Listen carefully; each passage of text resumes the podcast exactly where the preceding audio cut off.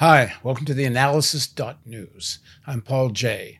In just a few seconds, I'll be joined by Alexander Buzgalin to talk about the significance of the life of Mikhail Gorbachev. Please don't forget there's a donate button uh, at, on the website if you support what we do. Uh, please go and click if you already have. Thank you. Uh, if you haven't subscribed on YouTube, please do, or on one of the various podcast platforms. And most importantly, uh, sign up for the email list. Be back in just a few seconds.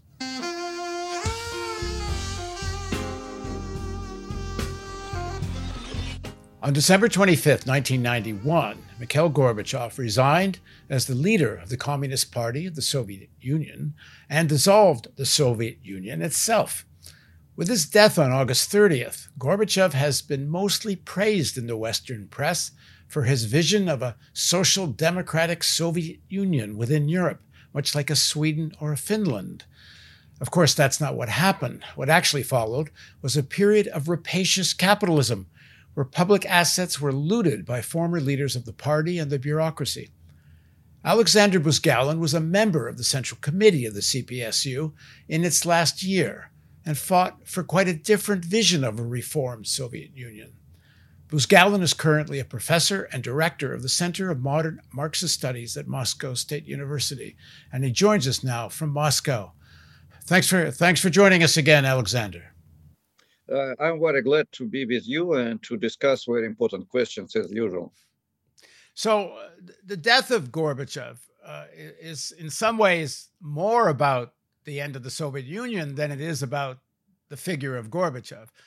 Um, and and so I know you had a very direct experience in the days or months before the end of the Soviet Union. You you you once told me the story about this, and maybe we you could start there, and then we can get into the bigger question. You went to you were not in the party, am I correct? But you went to a party congress, and you were part of a reform group that proposed certain reforms. But Gorbachev didn't agree with your reforms. Um, so what what was that about? Uh, it's uh, not exactly the model of my life. So the logic was following: uh, from 1985, in Soviet Union started some reforms. Uh, firstly, very mild, then more and more deep. And in 1989, uh, it became a real opportunity to be in opposition officially without by reforms you mean more uh, openness in terms of how you could speak? Different uh, different reforms by the way. I want to tell about this little later that gorbachev is not only glasnost and the freedom of speech and political uh, pluralism it's much more complex uh, problem in economy and ideology and so on so but later so okay. uh, in 1988, I think I became member of Communist Party of Soviet Union because it was possible to be in a position inside Communist Party. And in 1989, even winter 1989-1990, we created so-called Marxist platform. It was democratic, socialist, I can say even communist opposition to both uh, Stalinism and bourgeois reforms Gorbachev in that period uh, was leader of uh, social democratic reforms, but in very pro-Western style. So it was more Western social democracy than, let's say, social democracy of uh, Plekhanov or even Kautsky. Very pro-Western model uh, of social democracy, center or right-wing model of social democracy, first. And second, he was in any case leader of huge bureaucratic machine and he did not want to reform this bureaucratic machine. Communist Party and Central Committee was organized inside very bureaucratically, and uh, they cannot, uh, could not uh, react on very deep contradictions in the country. That's why we established this Marxist platform. For people who don't know too much about the period, what do you mean when you say organized very bureaucratically? Like, what's some examples? Well, first of all, it was the same huge apparatus of the Central Committee if you wanted to make any changes, it was necessary to go through different departments, sub-departments, and so on. Uh, in regions, uh, party uh, leaders could not make anything without permission of the center, and they did not have initiative. Uh, they were part of machine, and they could not work without machine. They could not work without KGB. They could not work without uh, police, uh, and it was very difficult to change this machine. And we were talking about necessity to uh, radically reorganize uh, party state um, in anti-bureaucratic basis. And uh, the main question was also development of real, not formal self-management in the enterprises, real economic democracy, real democracy, grassroots democracy. Uh, Gorbachev was playing with mm, bourgeois forms of democracy it was possible to say blah blah blah for uh, intelligentsia, but it was no voice of ordinary people, poor people who became people who became poor in Soviet Union in Gorbachev period because of shortage of commodities. So, uh, and uh, many real forms of democracy were not developing grassroots democracy. Uh, and we were doing a lot in this sphere. It's important, by the way. It was movement of um, self-management, organs of uh, enterprises, big enterprises, small enterprises. In 1990, we had the uh, all union, Soviet Union Congress of the leaders of uh, self-management. It was 1,000 people from all the country. It was intelligent, very democratic people who wanted to have democratic socialism, but they didn't have power. And real uh, democratization in economy was not uh, power of workers or engineers it was mm, more power of directors who started underground privatization even in the Soviet period. And workers and engineers were fighting against this. And they didn't have support of Communist Party and they didn't have support of Gorbachev, by the way. Let me just highlight this. You said the pr- privatization began underground even during the days of the Soviet Union. And, and so, and this is from uh, higher level party bureaucrats. Uh, am I correct that they were already trying to develop a, a private ownership amongst that class? Uh, they were not against, I can say, uh, if we are talking about party bureaucrats. And um, if, okay, it's necessary to explain. In Gorbachev period appeared two wings uh, of bureaucrats in Communist Party. One part, uh, old style uh, bureaucrats who had communist, or better to say, uh, socialist illusions, formal socialist ideology in their brains, but at the same time, they were very cynical. They were, let's say, corrupted, not because of bribes, but because they wanted to go anywhere to have money. And they were oriented on the transformation of their power to the property, to the capital but not very radically. They were passive, uh, not active, and so on. This old generation of Communist Party bureaucrats. And we had young generation, uh, mainly in uh, Komsomol Youth Communist Organization, uh, also part of uh, directors, leaders of former state, formerly state enterprises. but because Gorbachev allowed so-called arenda, leasing, and the directors took enterprises in leasing, it was strange situation when an enterprise with uh, equipment for billion dollars uh, was in leasing of director who had, uh, I don't know, maybe a few thousand dollars. So it was very uh, unbeautiful story. I, I, I'm trying to find polite word for this. One, you don't need to be polite. And two, what is the term you're using? Leasing, uh, uh, rent. Oh, lease, leasing. Leasing. Leasing. Okay. Sorry. Okay. Oh, I'm sorry for my pronunciation. Yes.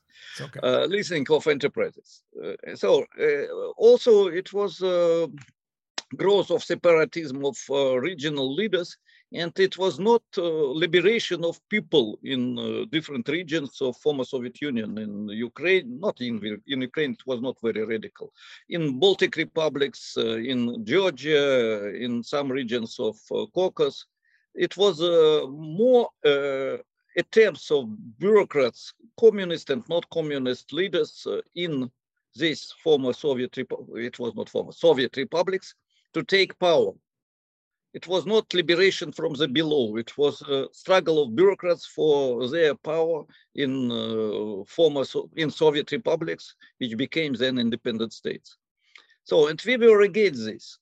We were for support uh, and uh, recreation, rebirth, renaissance of Soviet Union as unity uh, on the basis of initiatives from below. We were supporters of real self-management of enterprises and regional self-management for grassroots democracy, not for bureaucratic games in multi-party system. And definitely against Stalinism uh, and definitely against uh, bourgeois transformation.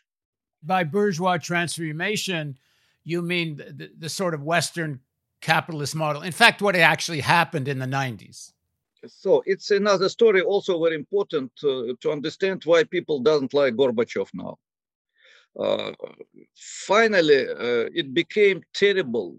I want to stress terrible catastrophe uh, in economy, in uh, living standards, in social life, in geopolitics, in ideology, in culture.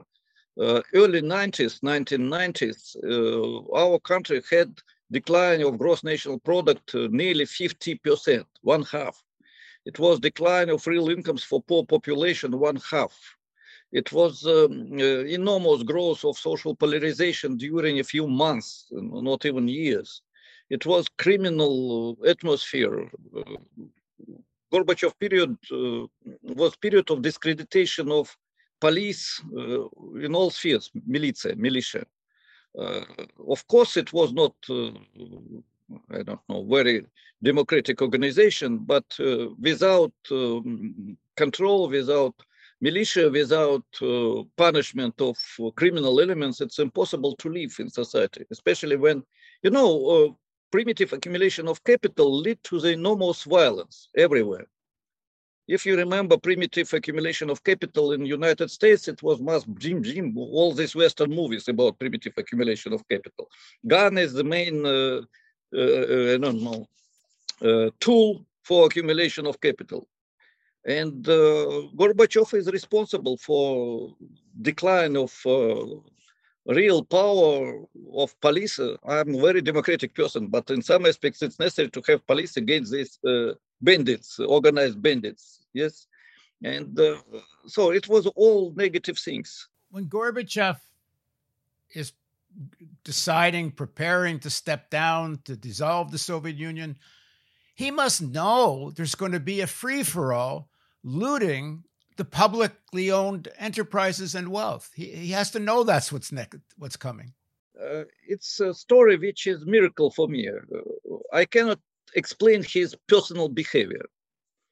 Uh, in mass, uh, in public opinion in uh, modern Russia and even from 1990s, uh, all these decades, Gorbachev is, in Russian we have such word, baba, woman who cannot make something herself. I'm sorry, it's not anti-feminist. It's it's just Russian uh, content. Uh, so, woman who is uh, under the oppression of men, who is not uh, decisive, who cannot make real actions, uh, who cannot take responsibility, and so on. So, and this is main uh, negative uh, feeling to Gorbachev. Uh, why I said I cannot understand. I, I don't think that he is Baba. But what I think, he started from very good slogan in 1985 when he became general secretary of Communist Party.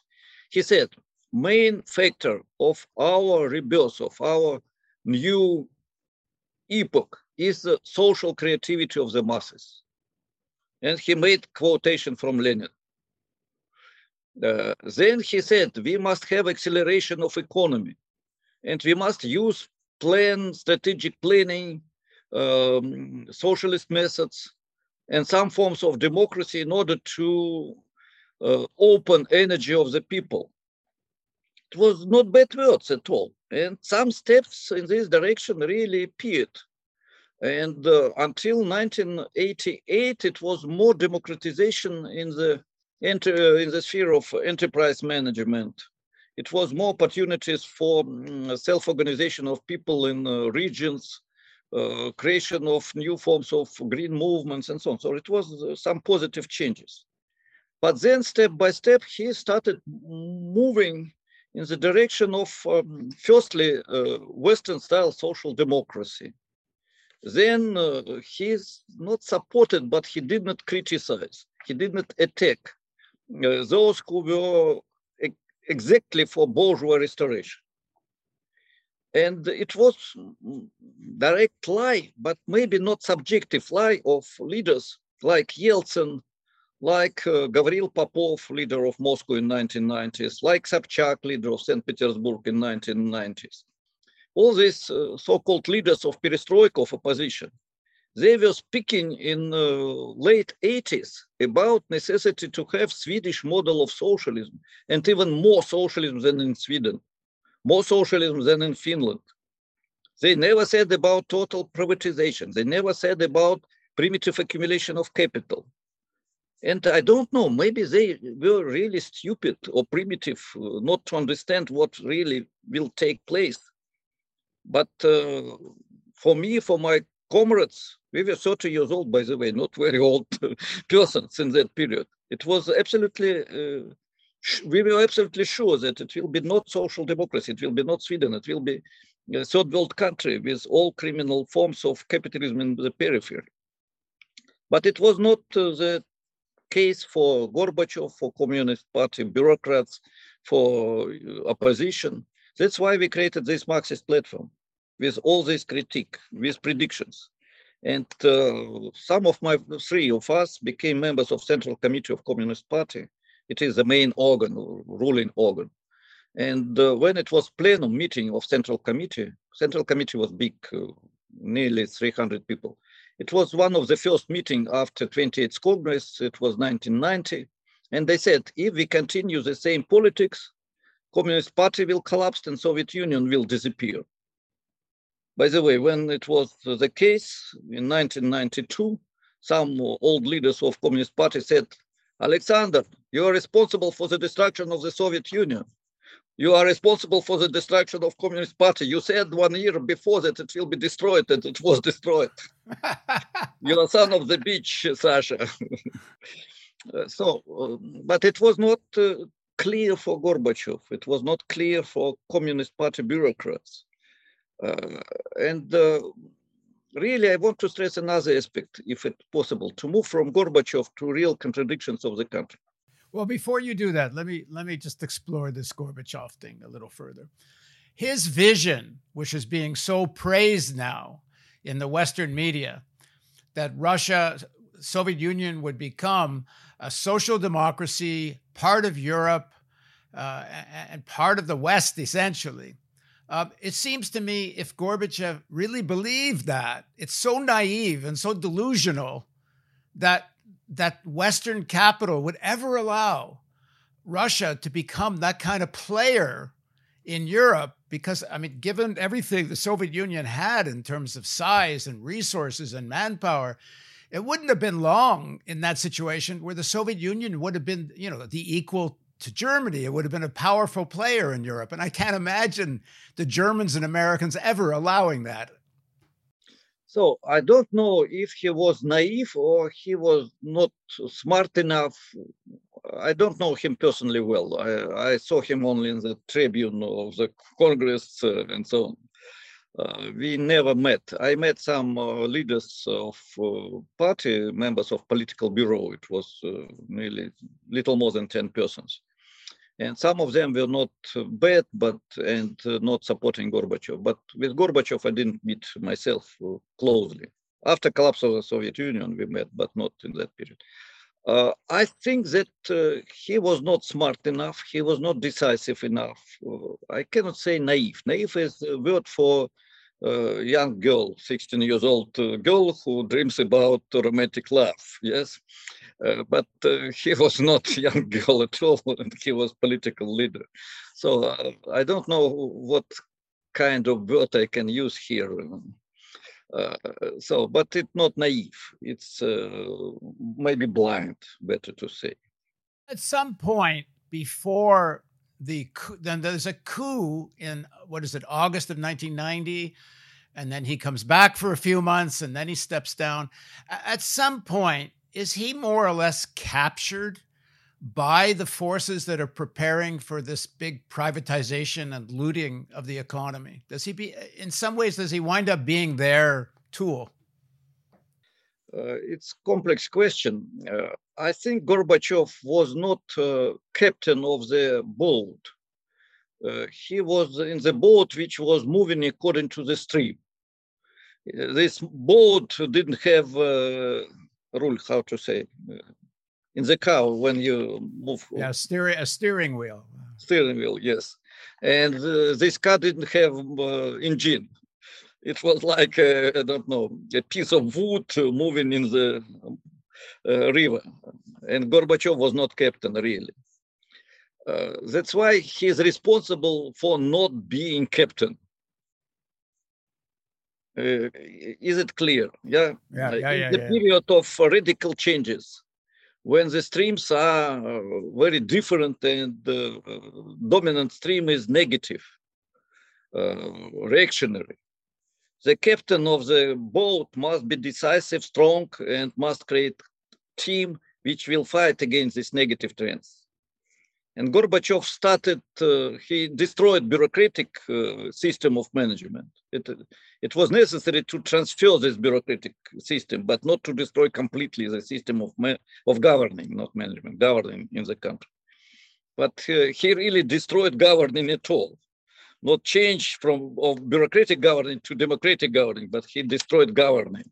Not he personally, but he did not uh, support, uh, he did not fight against destruction what I can say. Did the privatization, uh, the development of this class of oligarchs, does that begin while Gorbachev is still there, or it all happens afterwards?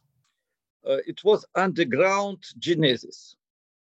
You know, like uh, uh, like, uh, when a tree is growing, first seed is in the land but seed is uh, growing and then first small green elements appear. So here it was not a tree, it was something ugly and terrible. It was dragon growing from the seeds. So, and seeds of dragon were developing in Gorbachev period. It was not a big, huge dragon uh, of oligarchs, but it was the beginning. Uh, because of the so-called freedom, uh, but it was really disorganization, not freedom.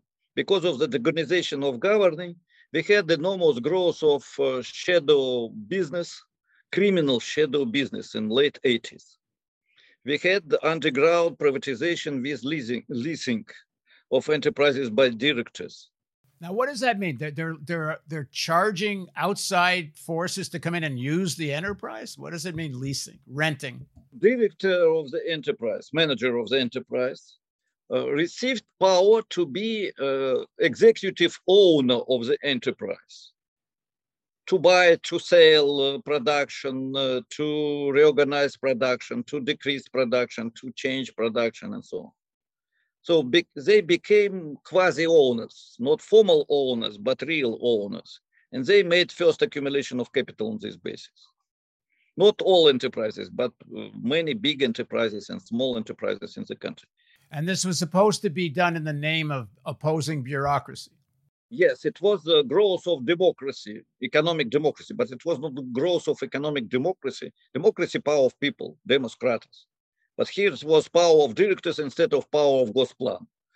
Uh, I don't know what is worse. Well, maybe this starts to answer my next question because so after Gorbachev steps down and they start privatizing, supposedly these public assets are purchased. But where do these guys get the money to buy anything? They did not buy anything. They steal everything. And it's not a joke, unfortunately.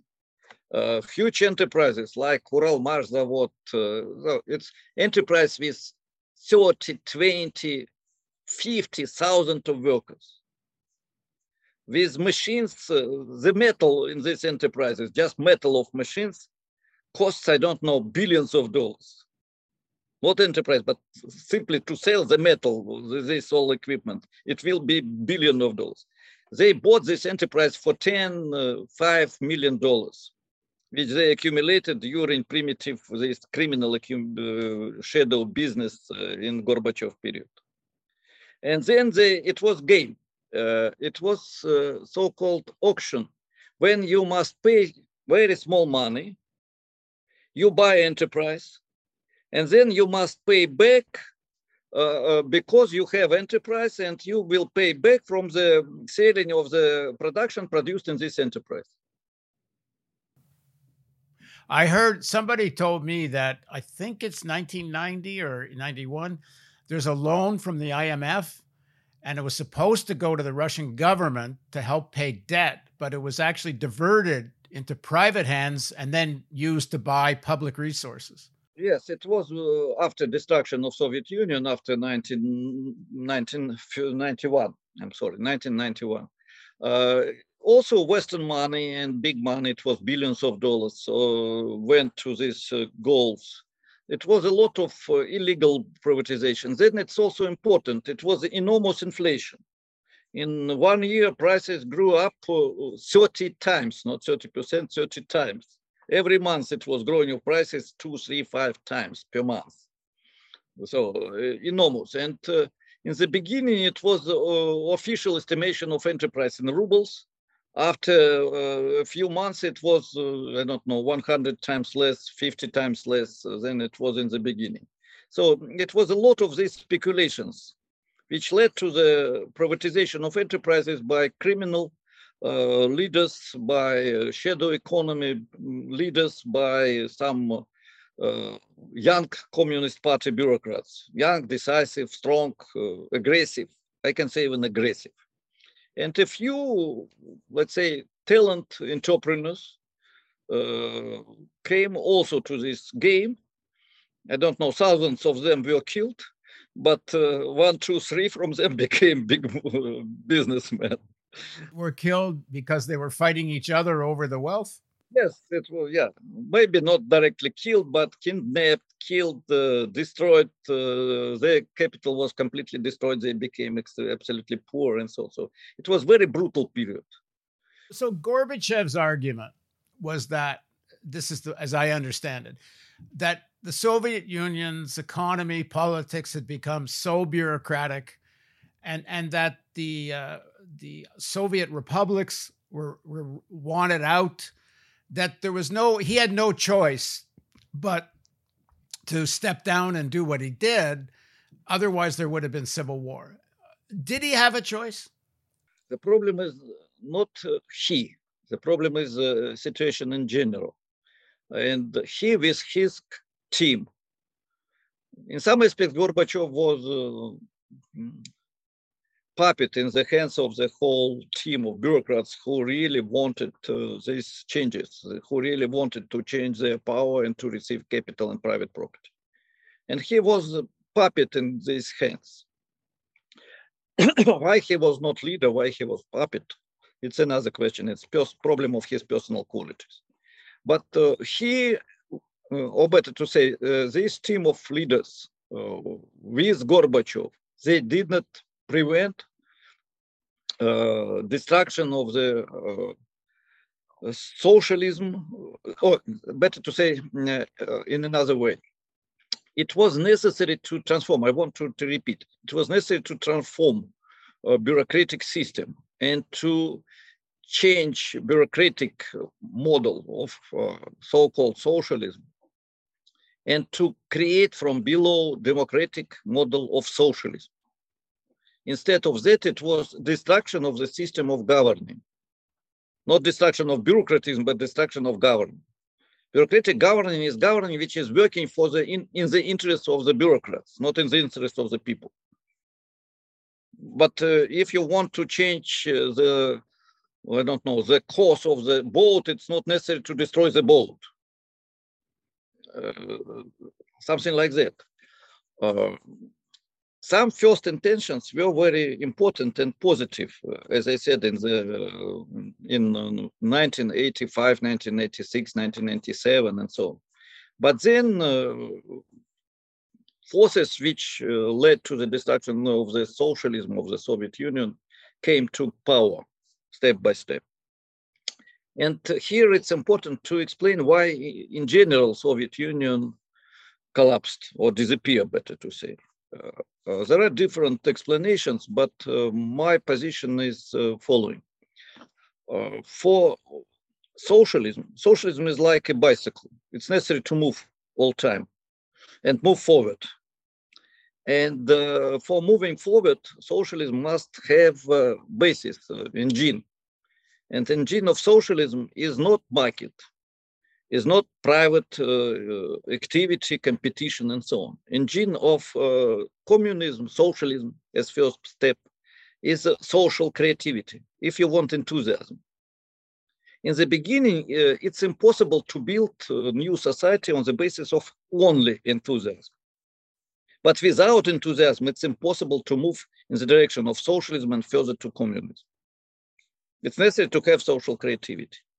And when we had this social creativity, it was very rapid development and positive development, even in bureaucratic uh, system, even inside uh, all these mutations, all these negative features, like in Khrushchev period in uh, 19 late 50s, uh, early 60s in 20th century.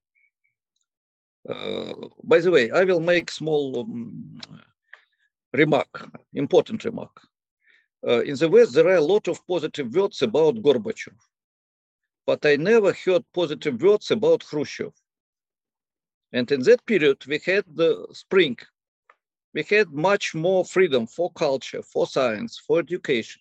It was enormous jump in technologies, cosmos, nuclear uh, power stations, uh, new type of transportation, uh, automatic enterprises. We had first automatic enterprise in 1960s with robot uh, production. It was the whole enterprise producing uh, this, uh, like, like I don't know, some elements for uh, machines. Uh, it was enterprise producing these elements of machine without men at all in late 60s. So it was a lot of decisions in culture, cinema, mm, fundamental science. And it was another atmosphere in the country. Of course, it was bureaucracy, a lot of negative features. It was uh, one-party system, uh, and it was growth of popularity of Soviet Union in the world. Anti-colonial revolutions in all countries in uh, Africa, in Asia, in Latin America, struggle against fascist dictatorship. Everywhere with support of Soviet Union. Millions of students in uh, Russian Soviet universities during this period wonderful country, wonderful development. Why West doesn't like it? Because it was a strong country, which when Gorbachev came to United Nations, he took a shoe and boom, boom, said you will have. You mean when Khrushchev, Khrushchev came? Khrushchev, Khrushchev, yes, yeah, yeah. By the way, uh, why uh, you said they like Gorbachev in the West, mainstream West, not left? And uh, I want to propose another, um, I have to say, fantastic story. Uh, what will be if today in our country and in former Soviet republics, in, I don't know, Ukraine, Belarus, Kazakhstan, we have wonderful leaders with strong political forces who want to create new Soviet Union with democracy, real grassroots democracy, with real self-management in the state enterprises, with free of charge education, but with strong army based on the enthusiasm of the people, with development of high-tech uh, sector and so on. Will West applaud to this leader? Look, he is for the freedom of speech. Look, he is for real democracy. Look, he is building just society. How good people, how good people in Russia, in Ukraine, in Belarus, in Kazakhstan, in uh, Tajikistan, they want to create again new, peaceful, huge, big country with strong weapons, with strong technologies, and uh, wonderful competitor for all other countries in the world. Will they be happy? No. That's why they like Gorbachev not for democracy, but for the destruction of the country, uh, destruction of the system, not the country even, destruction of the system, socialist system with all negative features, but socialist system which was real opposition to uh, world capitalism. And one more important aspect which I want to stress. Uh, it was not only Gorbachev who led to the destruction of the, let's say, mutant socialism, bureaucratic socialism in uh, former world socialist system even earlier than in Soviet Union, in Czechoslovakia, in other West East European countries, we had changes. These countries had different leaders. Some were more strong, some were less, some were more smart, some less. But everywhere it was this change. Why? Let's come back uh, to the question why Soviet Union disappeared. Because uh, Soviet Union in Brezhnev period, not in Gorbachev period, in Brezhnev period, late 60s, uh, 70s of the 20th century, Soviet Union lost engine. Bicycle stopped. And bicycle cannot st- stand, it must move. And uh, it was attempt to add the market as engine for socialism it doesn't work. It creates private business inside social. It's possible to have market but as one of the tools to move but not as dominant force.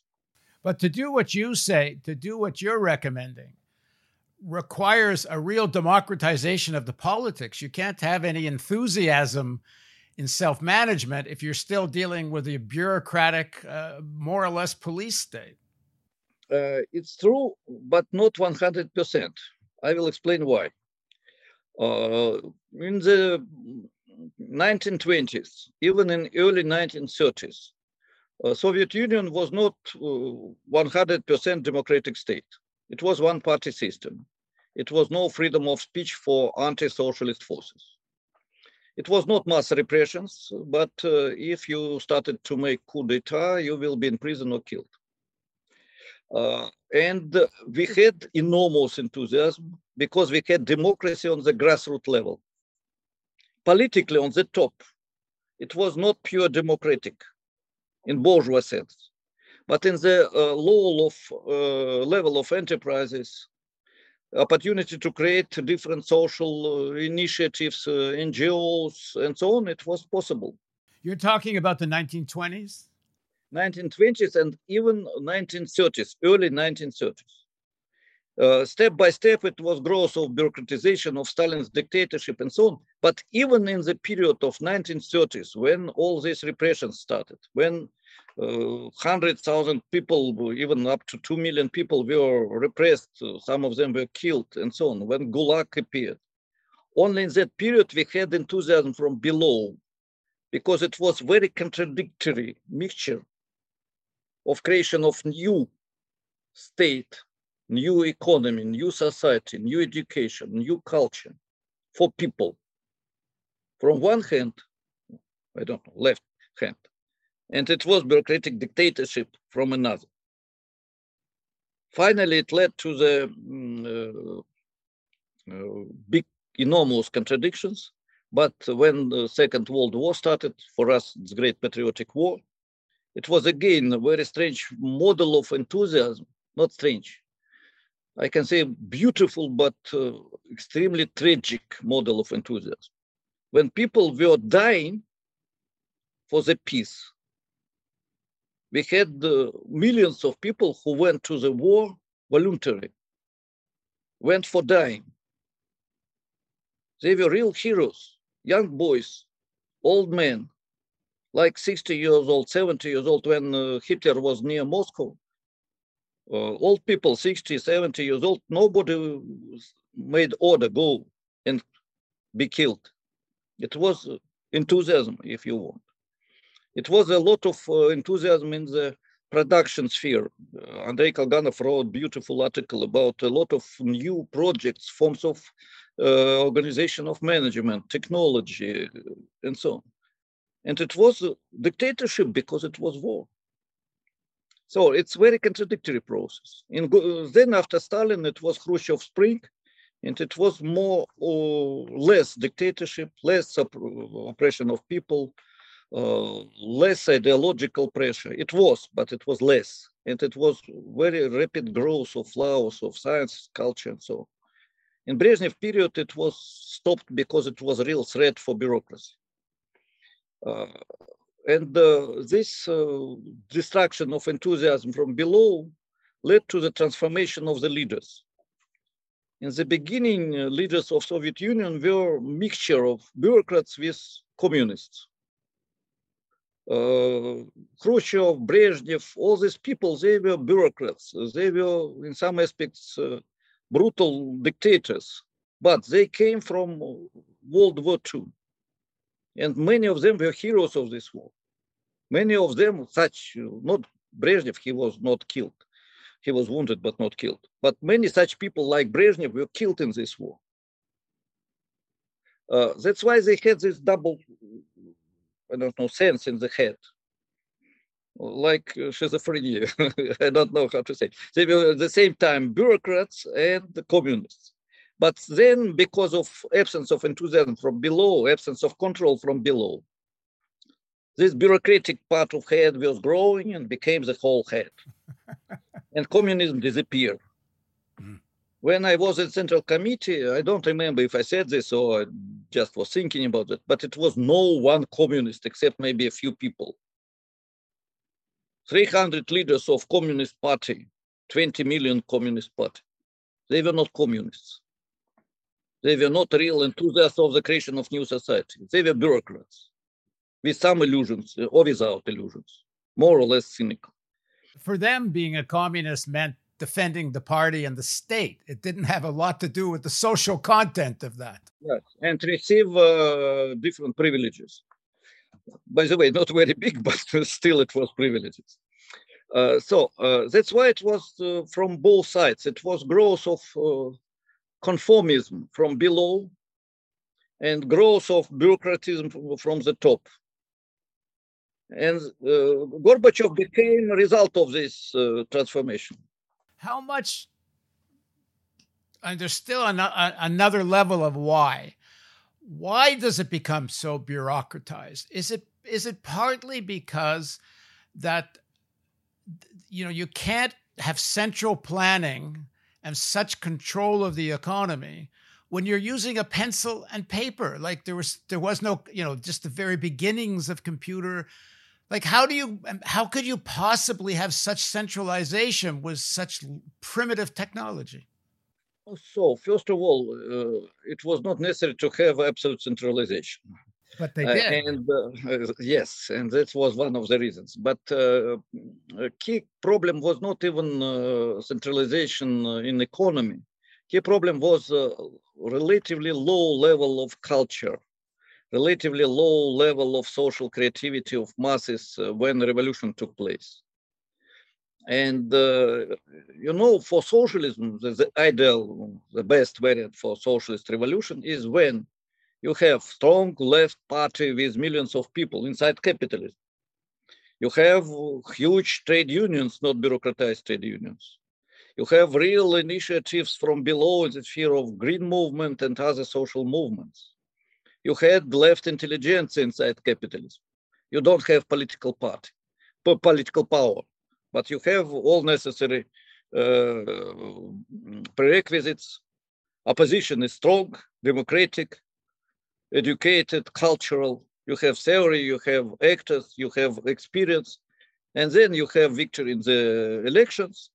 Uh, and uh, wonderful, we are moving in the direction of socialism, step by step, from market to plan, from private property to social, from uh, formal bourgeois democracy to grassroots democracy, with contradictions, but we are moving. It's a wonderful picture. But really, when you have uh, high developed uh, capitalism, you have enormous control of uh, capital and bureaucracy over all spheres of life it's another topic, but uh, with Andrei Kolganov, we wrote our book, Global Capital. By the way, it is published in uh, English with strange name, 21st Century Capital, like, uh, or Capital 20, very similar with this famous book. In Britain, it's published in um, Manchester University Press. It's not advertising, it's too expensive to buy. So if anybody wants, I can say send manuscript for free. I don't ask to buy for, I don't know, 100 pounds. So, uh, but what it's important, we wrote that it is totalitarian market, market as totalitarian force, which control every step, every, uh, I don't know, every idea of personality. It's global hegemony of capital in all spheres from the uh, birth till the death and in this situation, it's very difficult to build a position. And the position is growing mainly in the sphere, in the countries where there are very deep contradictions of capitalism, but where there is no this totalitarian power. Sometimes even there is a dictatorship, but there is no totalitarian power of market and capital. Uh, in Latin America, but they don't have enough again prerequisites. They're like uh, Russia uh, before socialist revolution, and they cannot build new uh, socialism, uh, real socialism. They have these limits. So we move far from Gorbachev, but it's an important question. Let's get back to Gorbachev and let me ask you another question people are talking about. Uh, even Putin has sort of suggested this in a way. Uh, why couldn't Gorbachev and the leadership done something more like what happened in China? Now, I'm not necessarily a big fan of the restoration of capitalism in China, but clearly something had to be done. Um, and, and, they say, why couldn't Gorbachev had sort of managed this process the way Deng Xiaoping did it in China? So, uh, first of all, he could. Uh, not he personally, but it was possible from objective point of view except very important aspects. It was impossible to make, uh, let's say, more market, even with elements of capitalism, uh, uh, model of uh, for, for uh, Soviet Union after, let's say, Gorbachev or during. I'm sorry. let's start from the beginning. It was possible to move in the direction of development of market and even private property but uh, Soviet Union in uh, 80s, 1980s, was not country with the domination of uh, uh, peasants, was not country with domination of uneducated people. It was country with uh, one half of people with high education, with very high level of culture and so on.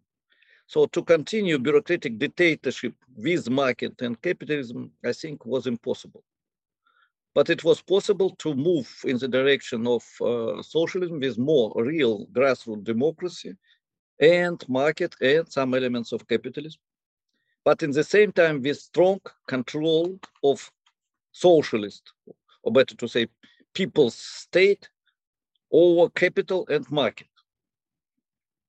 Uh, when I was in China, I said market is not, you know, it's a very famous word, uh, words of Deng Xiaoping, that it doesn't matter what is the color of the uh, of the cat. It's important that uh, cat catch mouse.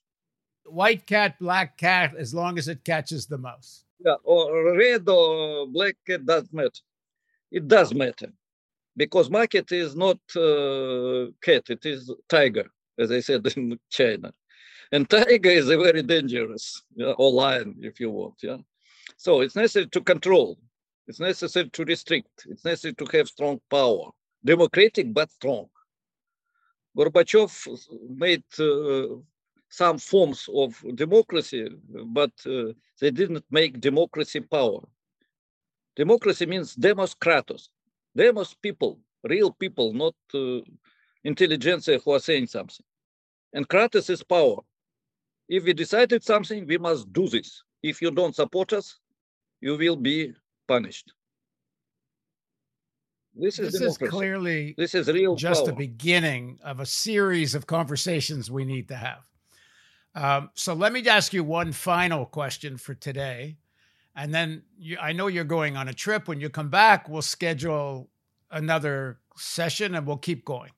Um, so here's the the final question for today during the period of the lead up to the uh, dissolving of the Soviet Union, Gorbachev's re- resignation, uh, t- what is the role and and and how important is it the role of the U.S. and the West in encouraging the more open market shock therapy, loot the public ownership how important was the West in the demise of the Soviet Union?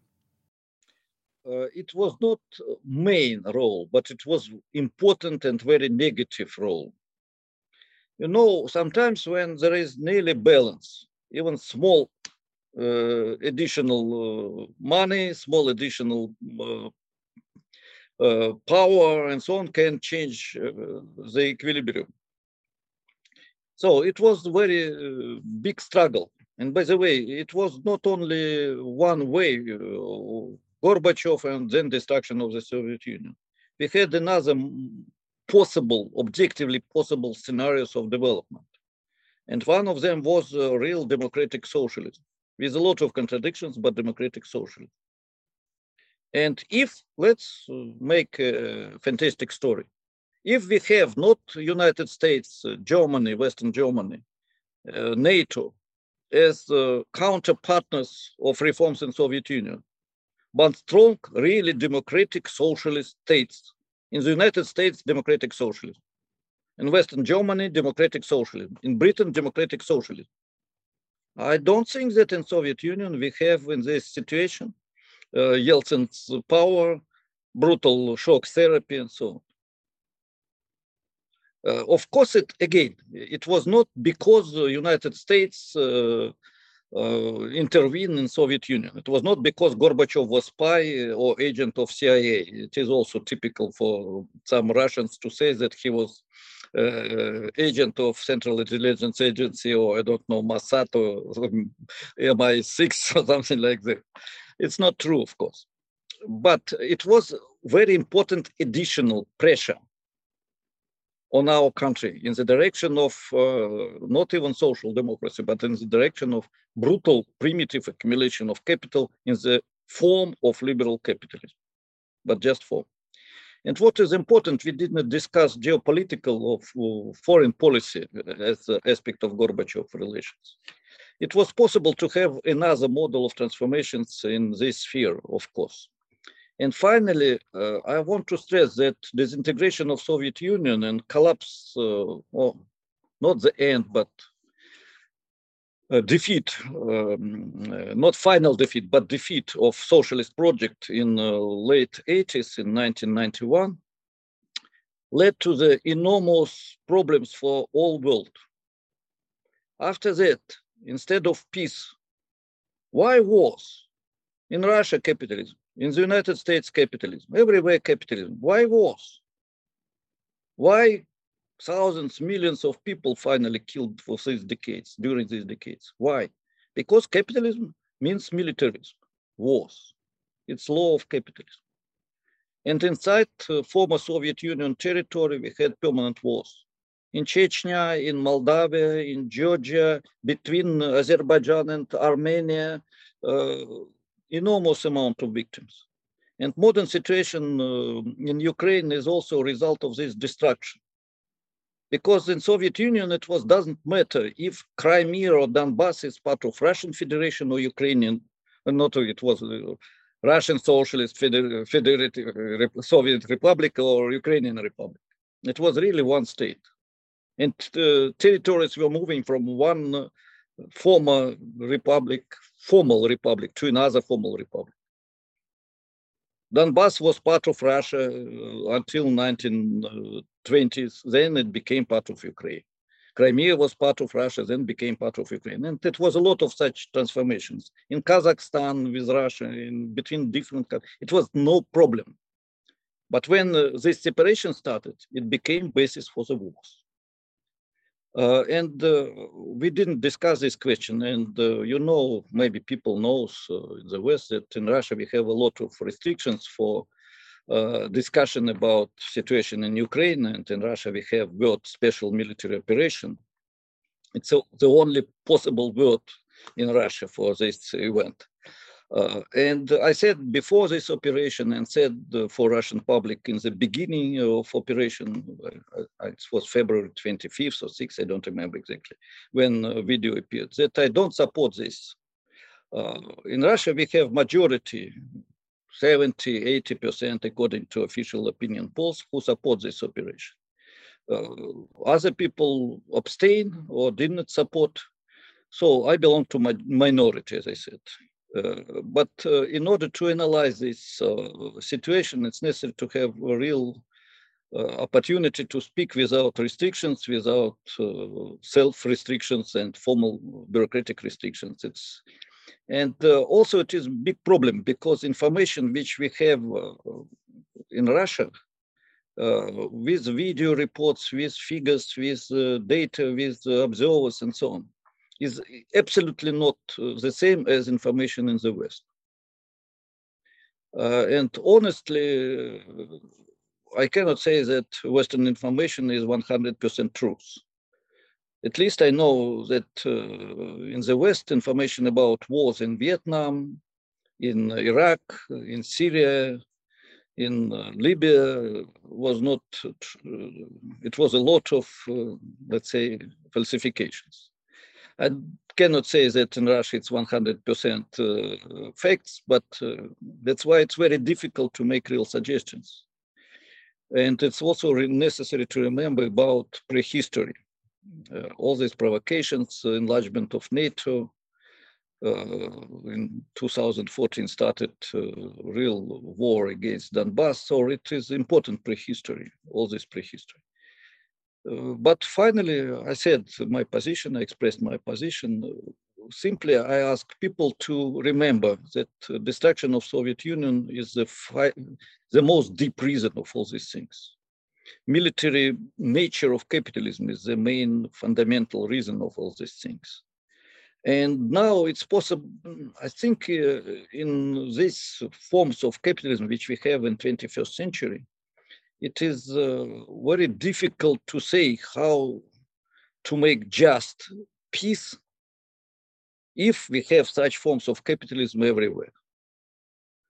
And uh, I think today uh, it's even more important than ever before to say that only socialist trend is basis for the peace and um, negation of wars.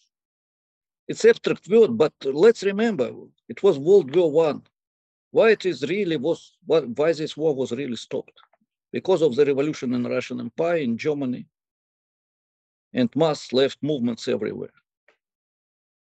And now we are on the border of extremely deep and uh, terrible conflicts and if we will not, think, uh, if we are not thinking about socialist alternative, I'm afraid that uh, on the basis of one or another model of capitalism, more imperialistic, less imperialistic, it's impossible to stop.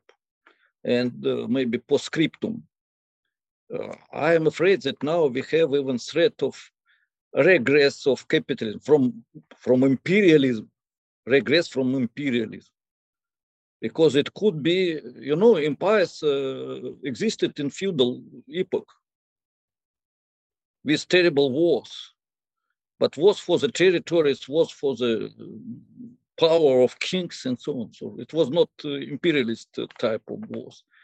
And now we have different types of wars, uh, forms of wars. They all brutal, all, all destructive. Why uh, Pakistan and India had enormous conflict with uh, thousands, thousands, thousands of victims.